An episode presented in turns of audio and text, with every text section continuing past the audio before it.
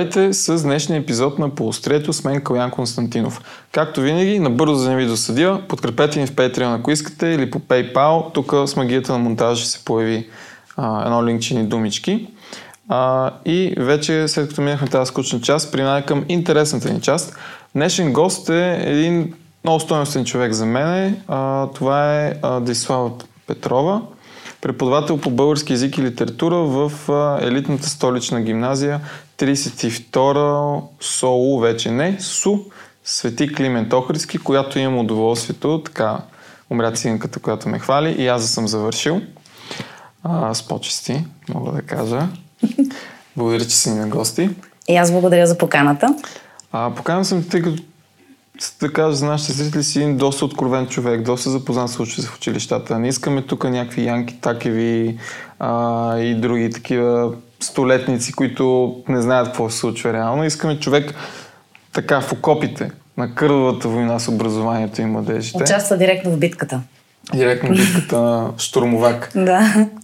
Първо, една от най-важните теми, няма как да не я засегне в началото. Какво се случва в училищата с коронавируса и мерките реално? А не на документи, не на усмивки, не на всичко е наред, при нас всичко е прекрасно. Така, ситуацията е доста критична, тъй като а, знаете официално какви мерки е наложено да спазваме всички. А, разбира се, и в нашето училище се опитват а, всички да ги прилагат до толкова, доколкото това е възможно. Тоест, навсякъде има дезинфекциращи средства, всички трябва да си носят и лични такива. Децата задължително трябва да си носят поне по две маски, които да ползват в а, всички закрити помещения в училище, без класните стаи. Учителите трябва да сме с маски непрекъснато навсякъде, по коридори, туалетни, класни стаи и така нататък. Реално какво се случва? Реално децата влизат, някои с маски, други без. В коридорите масово се движат без маски. Правим се забележка, те си слагат маските, извинете, госпожо или господине. След което пак си ги махат и борбата е Безмилостно жестока. Първо е безмилостно жестока и същото време аз не разбирам какъв е смисъл от цялото това нещо, защото те в коридора са а, за много кратко време. А, в нашето училище приложиха една схема, в която часовете са по 90 минути на блокове. Между отделните блокове няма междучасия, с оглед на това децата да си останат в класните стаи. А междучасията им са в рамките на този 90-минутен блок, като в, а, а, според буквата, която носи съответната паралелка, те излизат а, по различно време. И по този начин не се получава струпване на ученици в коридорите и по стълбищата, което работи. Действително няма струпване, а, няма много а, близък контакт на ученици от различните паралелки, което е добро като решение.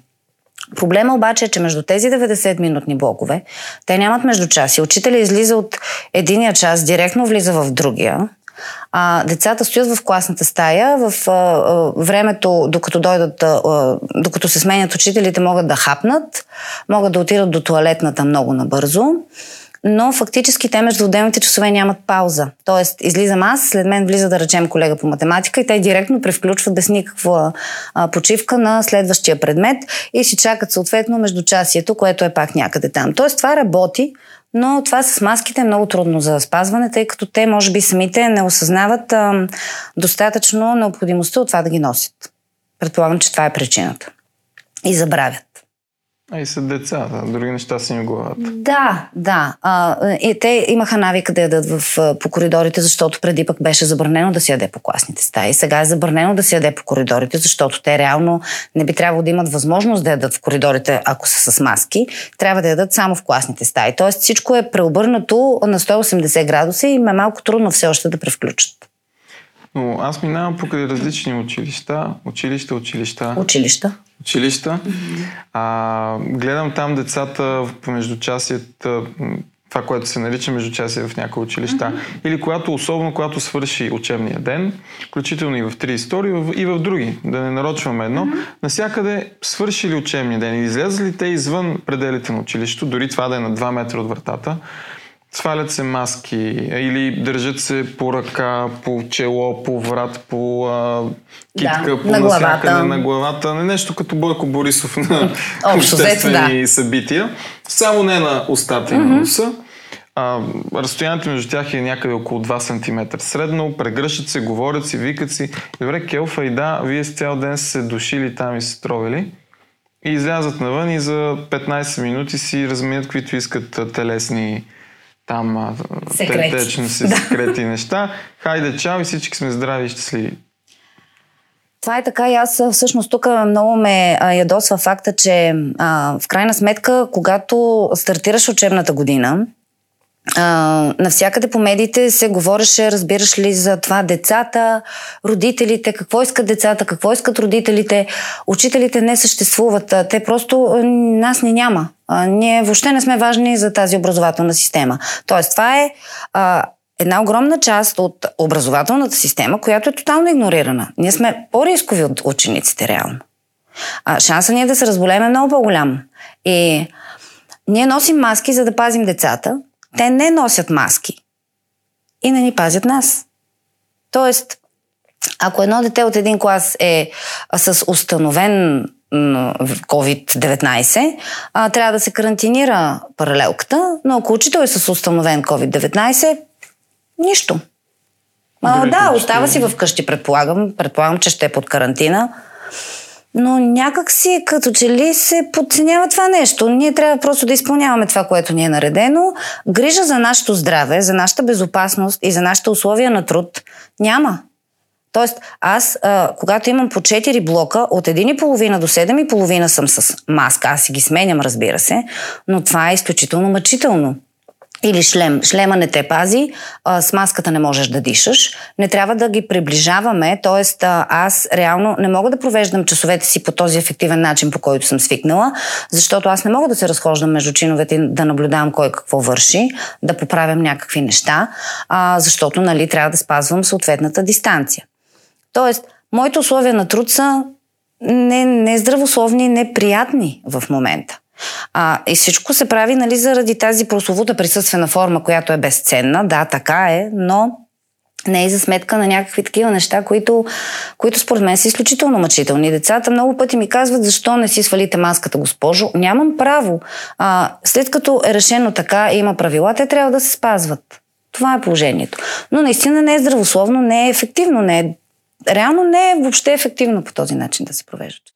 А има ли най-малкото осигурени тестове безплатни за учителите?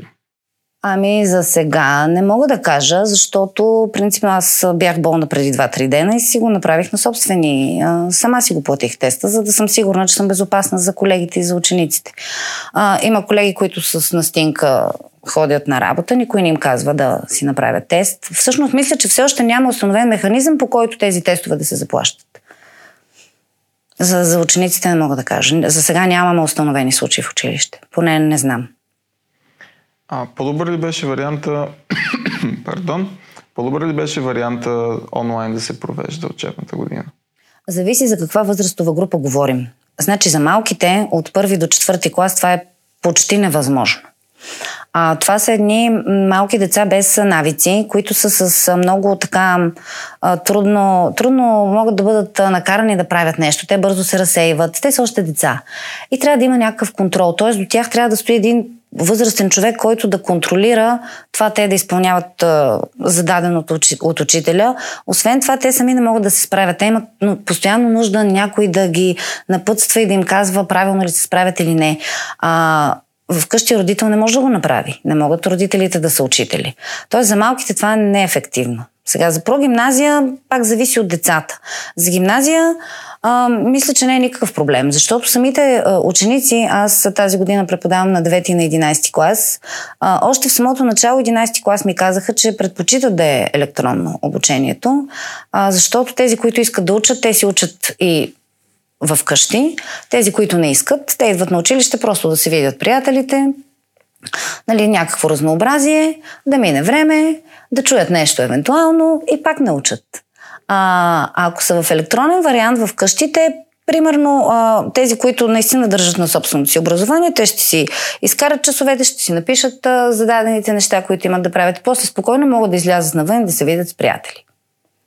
Тъй, че за големите, според мен, е ефективно. Може би от 10 клас нагоре няма никакъв проблем. И дори би било по-добре според мен в тази ситуация, защото и в метрото няма да става навалица. По-малко коли, по-малко ученици по градския транспорт в училищата ще има повече място и по коридорите, и по класните стаи, да има повече въздух. Защото в тези коридори те са огромни, а, училището ни е голямо, но това е реално, практически те много трудно се проветряват. Ние в класните стаи постоянно държим отворени прозорците, като е топло времето и вратите държим отворени, нали, за да има движение на въздуха. Но коридорите трудно се проветряват, а и като стане студено времето, как ще действаме, не знам. Още повече с а, грипните епидемии стандартните, да. които идват с болестите, кой знае кой, какво да. е. И другото нещо, което също е доста, доста объркващо и родителите, и нас, и децата, при най-малкия симптом, който детето проявява, т.е.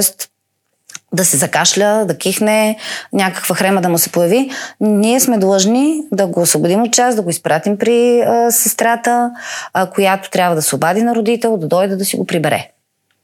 И а, всъщност започва вече едно такова масово боли ме корем, а, имам хрема, а, чудиш се какво да правиш. Все пак ние не сме лекари, аз не мога по една хрема да разбера алергия ли има това дете, а, настинало ли е, вирус ли носи, какво.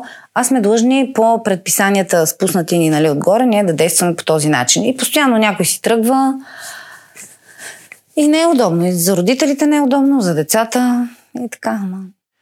Ех, хубави времена бяха, не ти си ходен на училище, звънка ще има бомба. Те са длъжни да зададат 4 часа. Да, имаше и такъв период, да. Тръгваш си кеф, а сега, сега е по-лесно. Закашляш се, Калян изпитвате. Извинявам Боли ме корема. Да, аз а, бях до Банкок вчера, не мога. Да. И си тръгваш. Еми, така е. Такива времена. Такива времена станаха. Трудно. Значи, общо взето, е неадекватна не особено адекватна, според мен. Още повече, че а, вчера ли беше днес ли, слушах пак а, министъра. Не знам си там какъв прак на болни трябва да има, за да се затварят а, училища, паралелки. А, все още няма достатъчно болни. Аз а, не мога да разбера, трябва масово всички да се изпълнат. Тръжкаме ли, за да се сетят, че трябва да се вземат по-адекватни мерки? Не знам колко учители трябва да са болни, някой трябва да умре ли, за да се случи нещо. Не знам. За мен това е изключително обидно отношение към учителите. Цялата, цялата тази стратегия, която те предприеха, всички тези мерки, които те наложиха, са изцяло в полза на учениците. Нищо лошо. Но с никаква грижа за учителите. Тоест, ние сме последна дупка на кавала. И това за мен е изключително обидно и унизително. Нямате извънредни, нямате допълнително заплащане, по никакъв начин не се обезпечавате от супер трудния начин на водене на работа. Ами не. Въпросът е, че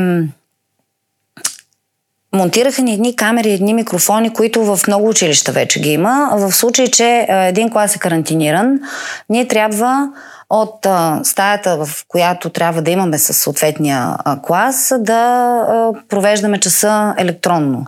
Защото, примерно, с другите класове трябва да сме си присъствено. Отделно, а, ако деца са заявили желание да учат дистанционно, а вече имаме такива случаи, но не се знае какво трябва да предприемаме, а, още на мен лично не ми е ясно дали трябва да им пращаме просто материали или трябва допълнително да им преподаваме в а, времето, в което ние нямаме часове. Някъде някой беше казал по медиите, че за всяка една такава допълнителна консултация, която ще се дава на дете, което а, трябва да премине на електронно обучение, ще се заплаща по 15 лева. Аз въобще не съм сигурна, че това ще се случи.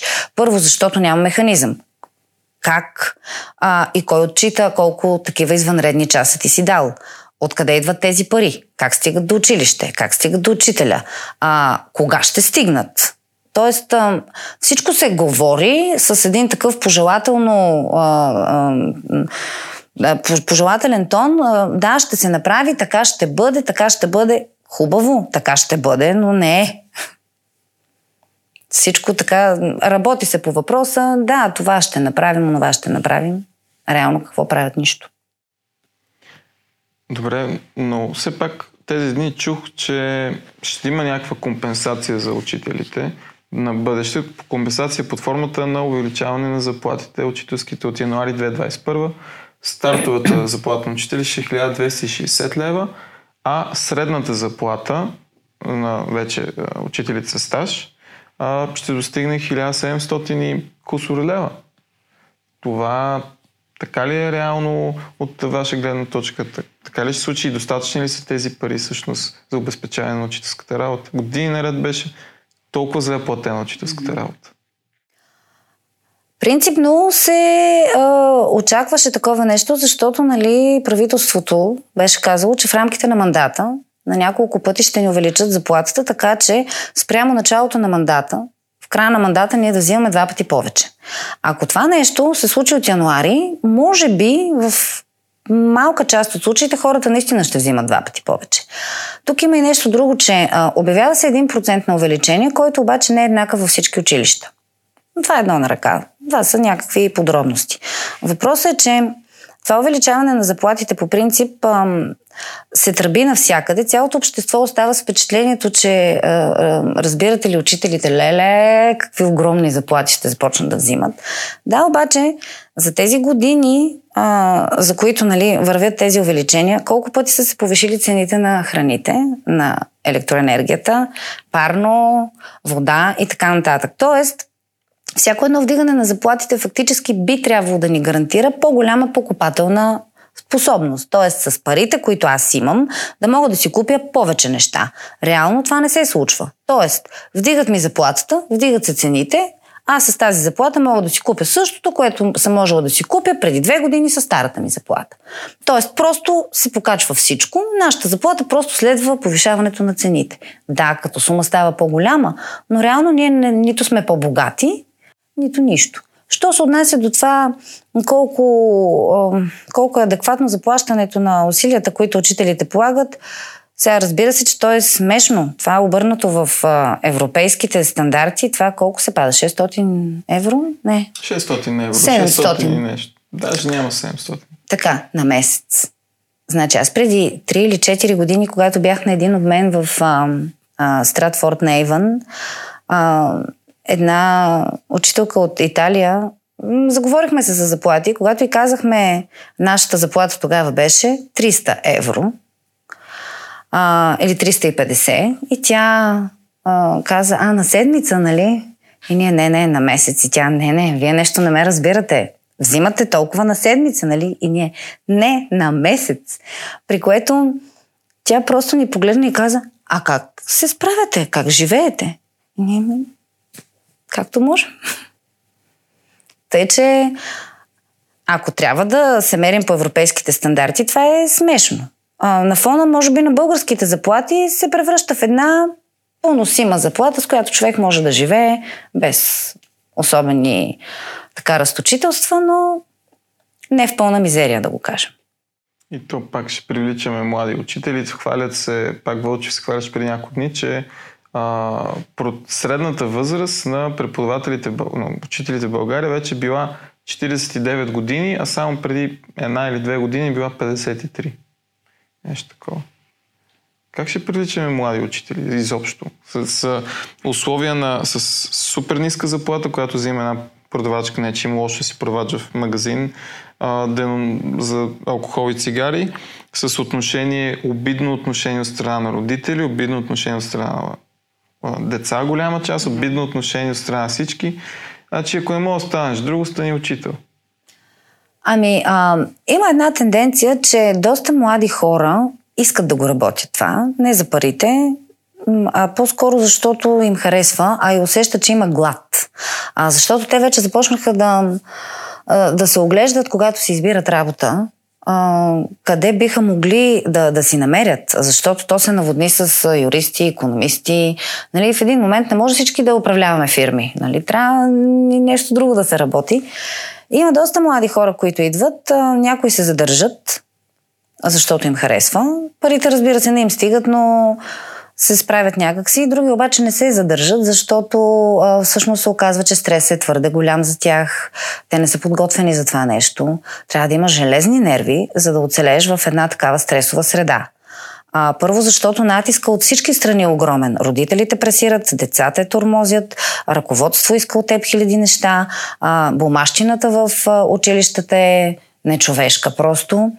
И на фона на цялото това нещо ти получаваш един удар от обществото, който ти казва, е, те по цяло лято са отпуска, половин ден работят, само пари искат, те как им дигнаха заплатите. А, добре, след като е толкова хубаво и имаме толкова много отпуска, толкова големи заплати, защо не дойдат да го поработят? Да видят лесно ли е?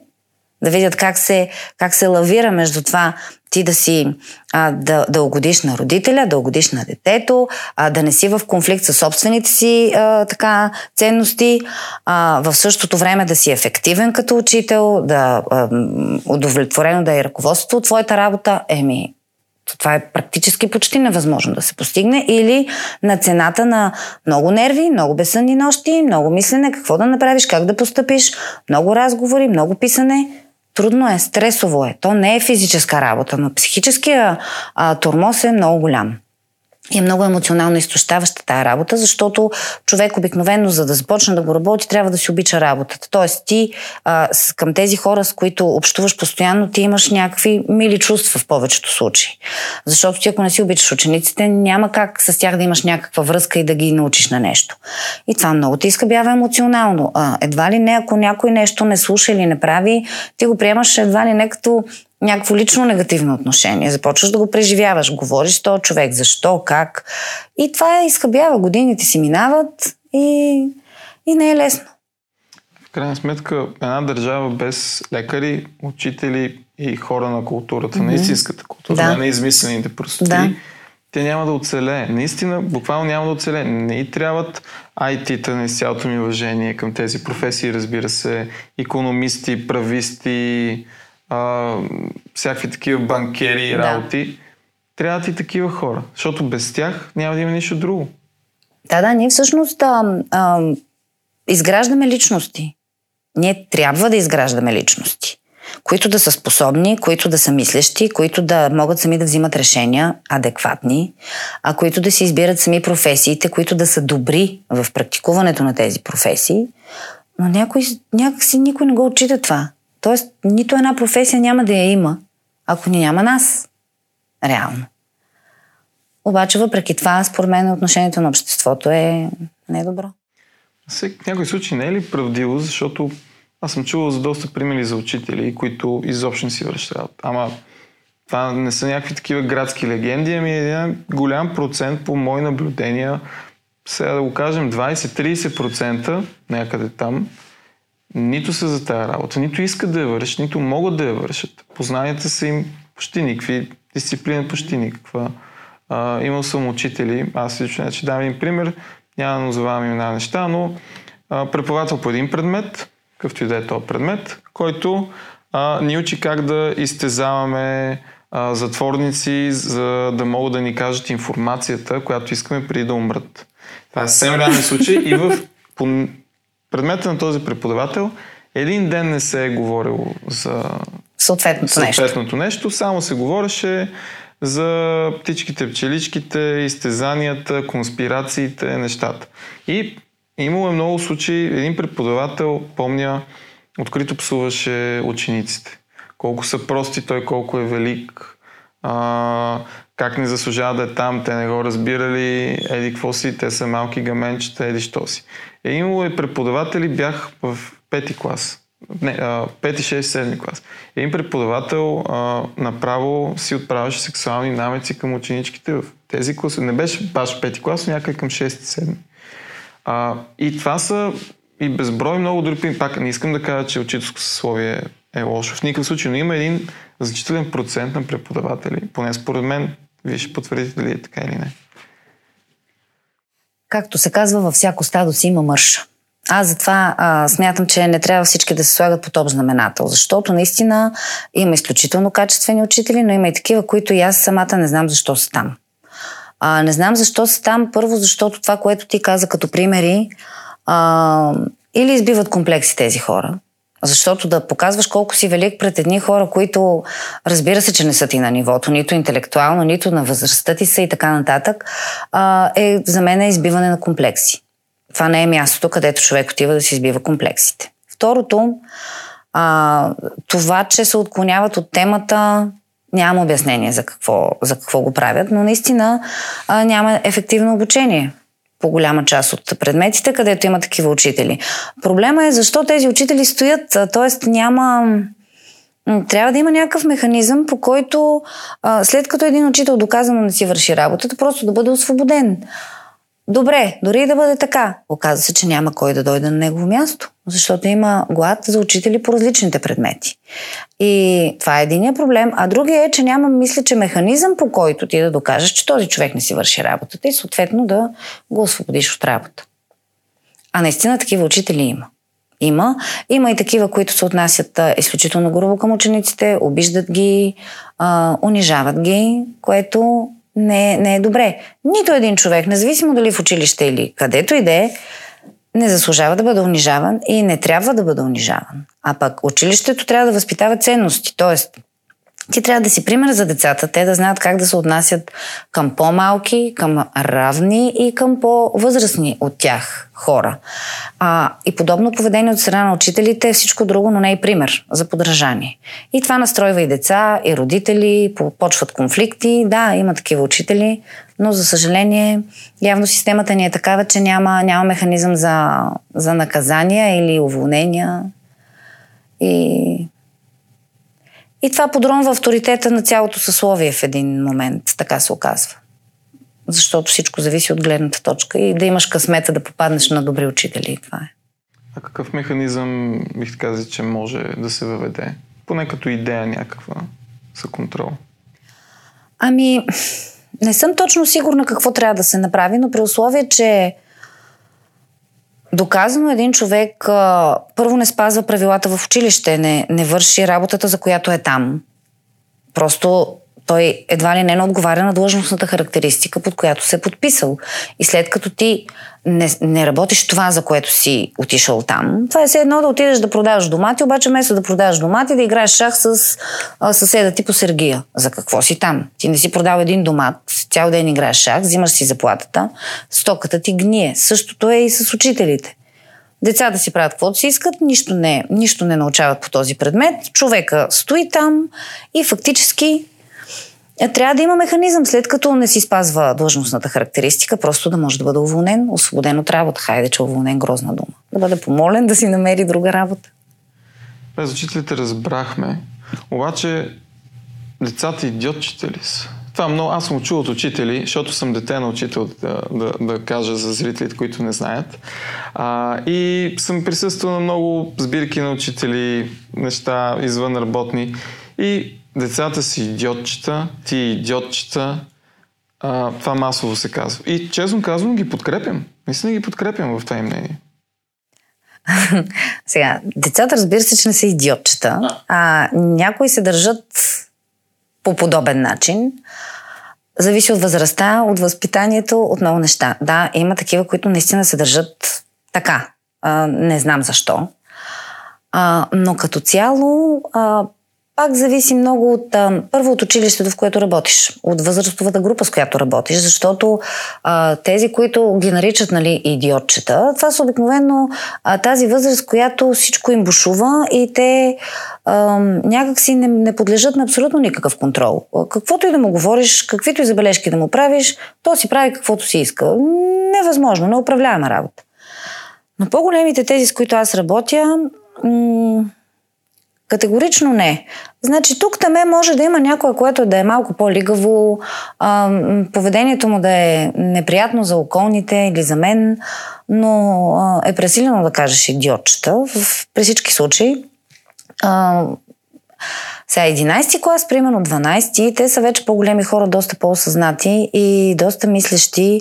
И на мен това ми прави впечатление, че понеже сега 11 клас учат по една нова програма, която е абсолютно безумна. Това е пълен абсурд, но както и да е.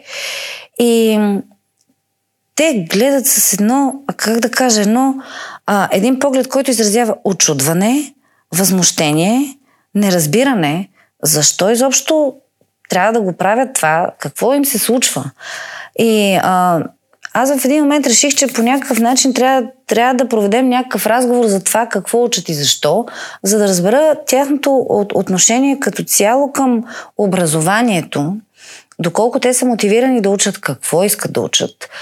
А, и се получи един много интересен разговор, защото м- докато аз бях отсъствала, колегата, която ме е замествала и ме дала да пишат есета на някаква тема. Едно момче е написало есе а защо училището не е а, фактор за успех. Сам си е измислил темата. Мен това много ме привлече и го помолих да си прочете есето пред всички, защото исках да, да разбера какво мисли той. Той го прочете, всички бяха съгласни с него, аз също. А, защото в есето всъщност се съдържаха едни много мъдри неща, за които аз говоря с учениците от години и за които говоря и с колеги от години. А, и не знам още с кого трябва да говоря и колко години, за да се промени нещо реално в образованието. Момчето фиксираше точно тези проблеми, които са наболели вече много наболели. Никаква практическа насоченост. Тоест, те учат някакви теоретични неща, а, някаква материя, която първо е много далеч от тях. Тя им е напълно ненужна, ама неприложима никъде. Не само, че няма да им трябва в живота, тя просто им губи времето. Губи им на глаголи, енергията. Остави това. Сега са някакви още по-безумни неща в 11 клас профил те искат да могат да, да, да си направят разчет на парите, да знаят от колко години могат да работят, какви видове договори могат да сключват, как да си ощетоводяват неща, как да си подадат данъчна декларация, а, а, как да, ако щеш, как да си разчетат сметките от топлофикация. Някакви неща, които наистина са практическа насоченост. Тоест, училището, освен, че трябва да ти даде една база знания по всички предмети и така наречената обща култура, то трябва да те научи ти да се справяш сам с живота си. Защото вече по новите програми, нали, ако в 10 клас ти приключиш обучението си, не си длъжен да продължаваш. Можеш да приключиш с а, първият, първи етап от а, средното си образование и да започнеш работа. Никаква практическа насоченост. И фактически а, са абсолютно прави, защото те завършват училище неподготвени дори за университетите. Защото има университети, а, които вече започват малко по малко така да взимат от европейския а, тип преподаване а, проекти, някакви реално осъществяващи се неща в живота да правят. И те не са готови за това нещо. Те не могат дори едно заявление да си напишат. Значи не можеш ти а, обучаваш едни млади хора, блъскаш им главите с някаква теория, която е първо трудно достъпна и второ напълно излишна. И, и накрая те излизат неподготвени, те излизат неудовлетворени, те излизат отекчени, а, отвратени, ако щеш, от това, че те си губят времето там. И после казваме, децата нямат мотивация.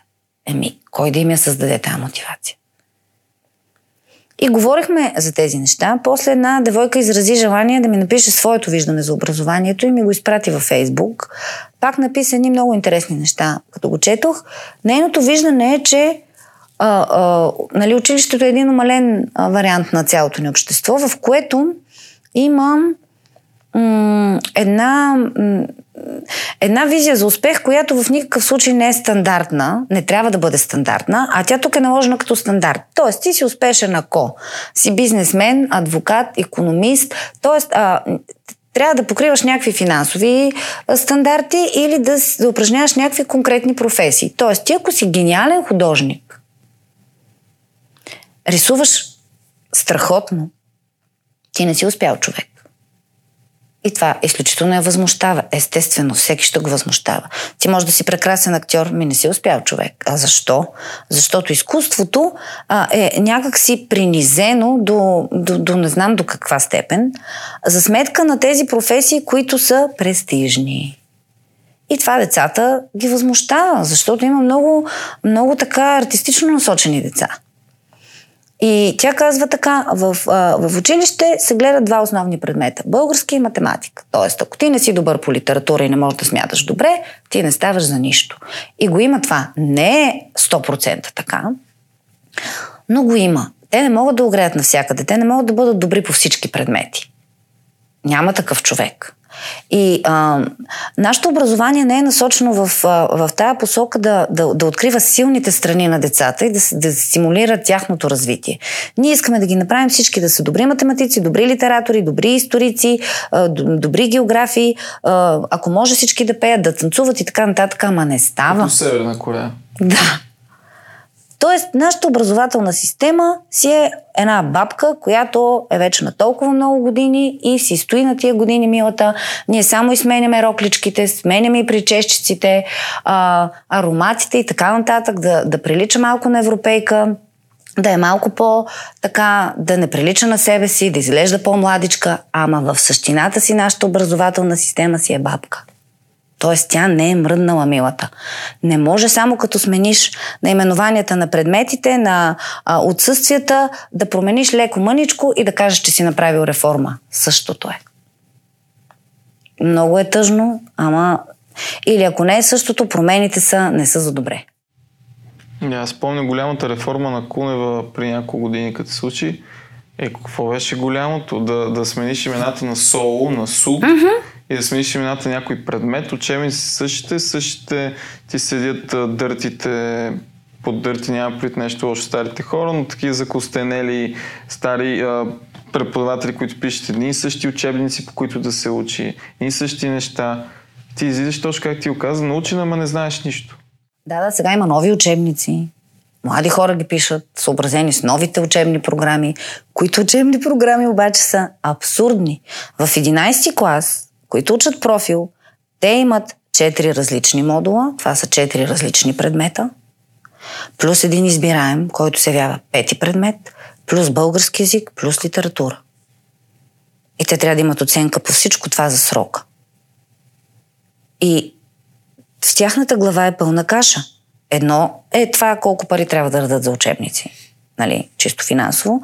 Друго е, че те превключвайки от, от едното на другото, просто се объркват и не разбират защо трябва да е толкова сложно. Аз също не разбирам защо трябва да е толкова сложно.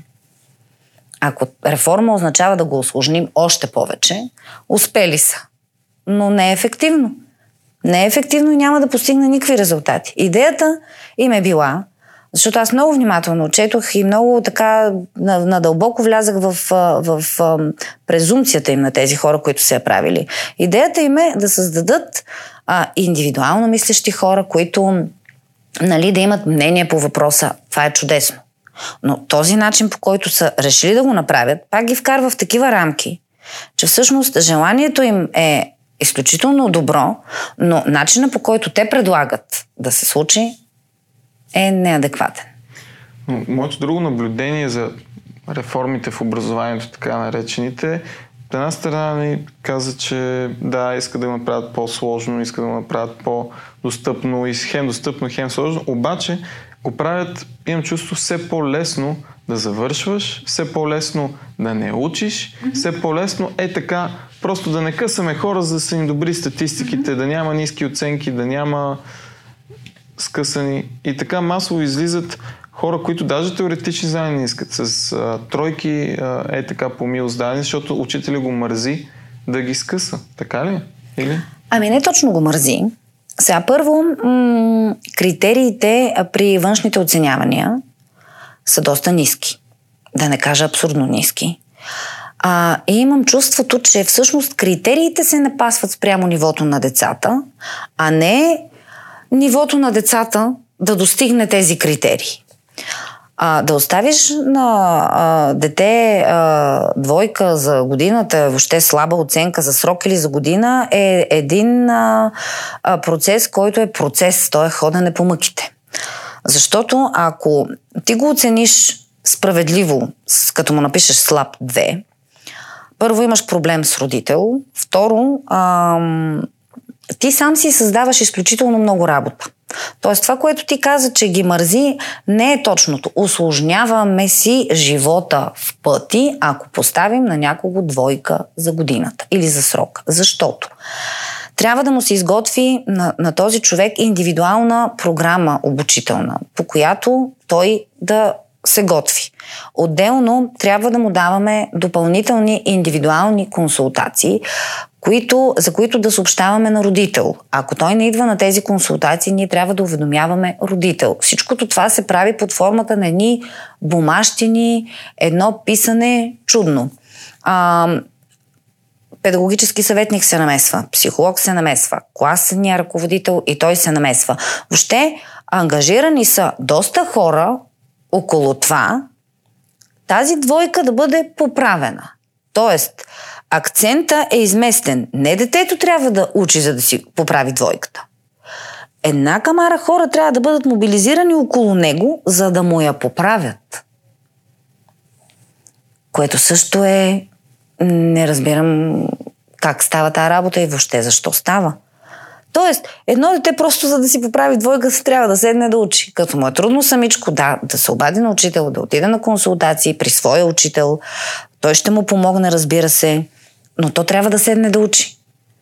Ние 30 човека да се съберем, то ако не си научи материала, не може да си поправи двойката. Но са ангажирани ужасно много хора с това нещо. Защо има двойка? Какви са му трудностите? Анализ. Хиляди неща. Излишна работа. А, а идва родители и казва, ма как? Мой Иванчо е такова прекрасно, е толкова умно, Вие не го добро. оценявате, Да, имате лично отношение към него. Не сте се справили с, Да, работата той си. толкова много учи, а вижте сега, вие не можете да го оцените. Той е идиот. Не е идиот, просто ги мързи някои деца. Просто ги мързи. Материала е, а, не е чак толкова сложен. Чак за двойка. Ако не си най-умния на света, примерно, не, особено по математика на децата им е много трудно. Хубаво, не можеш да се справиш с материала за 6, но все, а, а, все някаква тройка можеш да изкараш. Нали? Най-лесните задачки можеш да се научиш да ги решаваш. И това си е вече до, до според мен. Не знам. Има ли някой, който изобщо е на страната на учителите? Говорихме си отдеве, че Министерството в COVID-кризата изобщо не го е ние за учителите.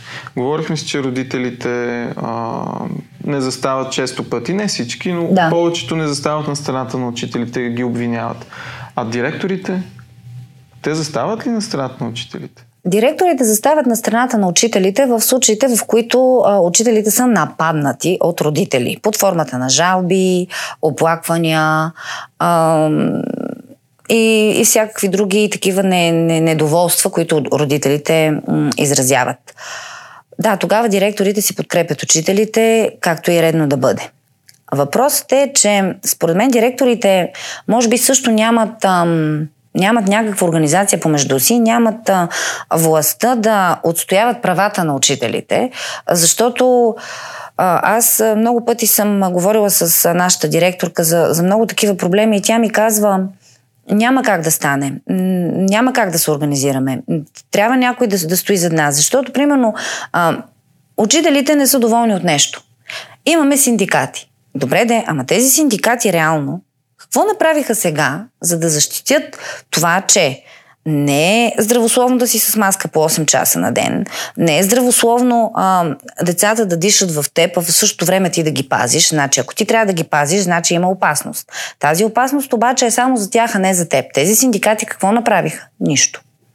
Директорите към кого да се обърнат, а, за да си защитят учителите. Аз не знам, може би, ако има организация към която да се обърнат, биха го направили.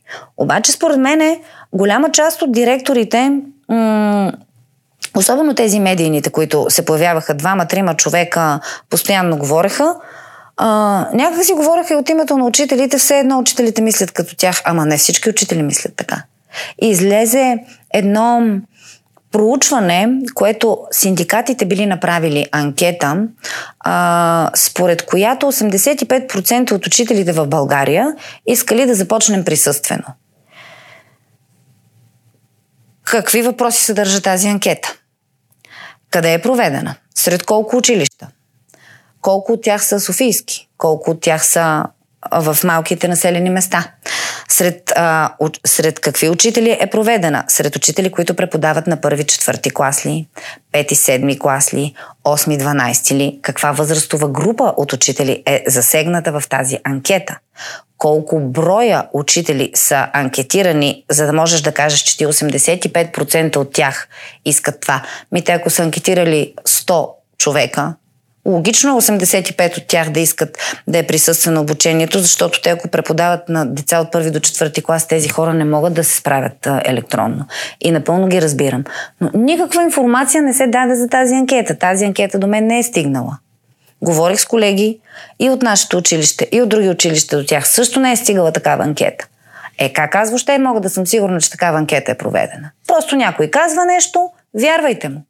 Те от доста време, както се помня, а, Янка Такева е везесъщата вечна амбър, лидер на учителите, излязва се едно от Сола Драгойчева от а, комунизма. И, и се говори толкова време, че тя е в... И хората около нея съглашение с Министерството. А, ни, така, не искам да отправям думи, за които могат да ме съдят, но в едни нечисти, задколисни а, така, игри. Знам аз лично за случай, примерно другия а, вечен в образованието, Ваня Кастрова, която е началник на Софийската, мисля, че инспекция или там. Май да, мисля, че да. Която се обаждала а, на директори да назначават а, учители. И то в 32-ро соло. Аз това и нещо не го знам. Наистина. Аз го знам. И, от, и за много дори такива случаи.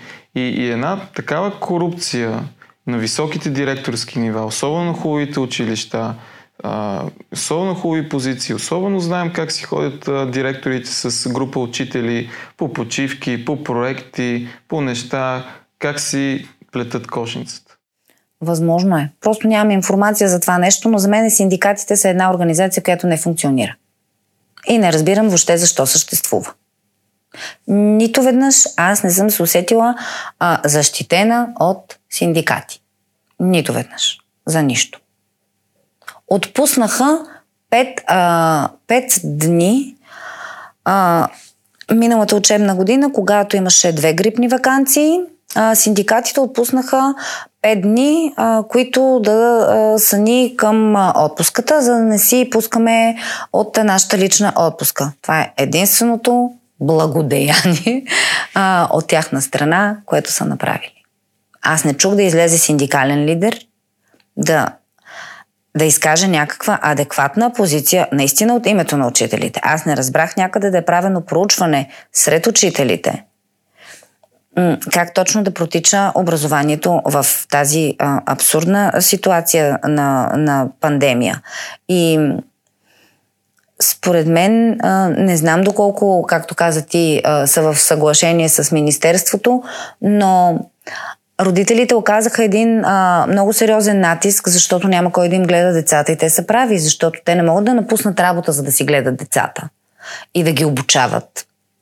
Но можеха да се направят някакви други такива по-хибридни модели на образование от типа на това, че, да речем, от определена възраст нататък, когато учениците са по-големи и могат да си вкъщи, да си останат вкъщи, тези учители, които преподават на тези ученици, да им преподават електронно, другите, които са малки, които не могат да се оправят, да са в присъствена среда, където ще има повече пространство за тях, двора ще е свободен, за да могат те да излизат навън, когато е хубаво времето и така нататък. Това не се помисли достатъчно. Не се помисли, наистина. И а, ти ме попита на, а, дали някой въобще е на страната на учителите. Ако някой въобще е на страната на учителите, това сме си само ние учителите в общи линии. И да, директорите, доколкото им позволяват правомощията са на страната на учителите, но и те са леко с вързани ръце, а понякога, може би, не знам, имат и някакви други причини, може би, не знам. Защото м- нали, аз съм учител, аз не знам, когато те се събират, за какво говорят, какви решения взимат. Нали, до нас стига някаква информация, но доколко тя е цялата, също не знаем. Доколко пък и до тях стига цялата информация, която се решава още по-нависоките етажи. Въобще всичко е от, отгоре надолу. Абе, рибата се вмирисва от към главата, това е ясно. Просто в това министерство имам чувството, че работят хора, които или никога не са ходили на училище, а, или е било толкова отдавна, че вече не помнят, а, не са стъпвали със сигурност в училище. Те изобщо нямат представа как протича един учебен час, един учебен ден, как е невъзможно да се спазва дистанция, а, как да не, да не пее ли в час по музика. Да, защото струята, нали, въздушната, като излиза с по-голяма скорост, е по-опасно, но, това, но могат да кръщат по коридорите. което е същото. Не могат обаче да пеят в час по музика. Логика няма. И никой, никой не, не, не мисли. Никой не мисли. Взимат някакви модели от Европа, всичко е така, а, уж да е европейско, ама така доста побългарено и доста укарикатурено, бих казала, до гротесково стига чак в някои, в някои случаи. Тъй, че не може в реформа да правят хора, които на които мисленето им е 30 години назад. Няма как да стане. Кои са някои от съветите, които бихте дали за скоростно правене на българското образование? На истинска реформа? Ами на първо време, според мен, като цяло материала, който учат децата, трябва да бъде съкратен. Трябва да бъде представен на доста по-достъпен език за тях, защото те, завършвайки училище, не завършват висше образование, а средно. Това е първото. Второ, чисто законово, м- родителите не трябва да имат толкова много права. А, тоест, а, родителите не могат да, да знаят как ние правилно да си вършим работата, а те си го позволяват понякога. Не всички, разбира се, но то е достатъчно един такъв да имаш, за да ти вгорчи живота. Защото аз не мога да кажа на един родител, вижте какво, вие сте счетоводител, а, защо не си вършите работата еди как си, ами еди как си. Нали? Както аз не им се бъркам, така и те не трябва. Слава Богу, не съм имала такива случаи, но колеги са имали. Родителите трябва да си знаят мястото. Значи, когато ти си пускаш детето на училище, ти трябва да се довериш на тези хора. Ти го даваш, те да ти го обучават, да ти го възпитават, да се грижат за него. Довери им се. Не им се бъркай. Дори нещо да не е както трябва. Те са хората, които ти казват реално как са нещата, търсят от теб съдействие как заедно да подобрите ситуацията на това дете. И като образование, и като възпитание, и като отношение. Трябва да имат повече доверие. Другото, което също е много важно, чисто, а, чисто законово, а, според мен, а, учителите трябва да имат права. В момента ние имаме само задължение. Ние нямаме ни, никакви права. Никакви. А, трябва да внимаваме как ги гледаме, как им говорим, а, какви оценки им пишем, тоест, ние имаме хиляди задължения, но права аз не знам да имаме. Имаме правото да ходим на работа, да им преподаваме, да ги оценяваме и това е. Тоест, учителите трябва да имат права. Не казвам, че трябва да бием учениците, но трябва да имаме права, за да можем да си вършим работата както трябва. Тоест, това са според мен трите основни неща. Материал, който се учи, трябва да се съкрати, трябва да бъде по-достъпен, с повече упражнения, повече практически неща. Трябва да е практически насочено всичко, което, което учат децата, за да осъзнаят, че то им трябва в живота, а не постоянно да питат това за какво ще ми трябва в живота. Нали? И въпросите им в повечето случаи са абсолютно резонни. Това е първото. Да се ограничат а, правата на родителите и да се дадат повече права на учителите противен случай няма да стане. И да се променят нагласите на обществото, а, за което според мен е, а, основна функция трябва да имат медиите. Защото медиите подават една информация, скриват друга. И така обществото остава с едно погрешно впечатление за работата на учителите и съответно е, оттам идва това негативно отношение, което не е справедливо. И е, това също трябва да се промени. Тоест родителите трябва да знаят, че учителя е авторитет. Той трябва да бъде авторитет в, в лицето на всеки един гражданин на тази държава, за да се оправят нещата. Един последен въпрос, който задаваме на всички наши а, гости. А, какъв е най-големият страх за бъдещето на човечеството? Да кажа какво мисля аз по този въпрос. А, това, че хората си губят душите стават бездушни, жестоки, алчни и за мен това е най-страшното. Ако хората останат съвсем без души и ако все повече хора са без души. Защото като нямаш душа, ти нямаш чувства, а, нямаш, а, нямаш доброта в себе си, нямаш желание да помагаш. И според мен това е най- най-опасното нещо. И зависимостта от технологиите, разбира се, но това пак е свързано с липсата на душа. Благодаря за гостуването. И аз благодаря за поканата. Скъпи гости, Деси Петрова, един от най-добрите учители по български язик и литература в България, смея да кажа. Благодарим ви отново, че бяхте с нас из днешния епизод на Полустрието. Отново, за да ни има нас, трябва да ви има и вас. Подкрепите ни, моля ви се, в Patreon, защото без свободна журналистика няма как да имаме свободно общество. Още веднъж благодаря и до следващия път.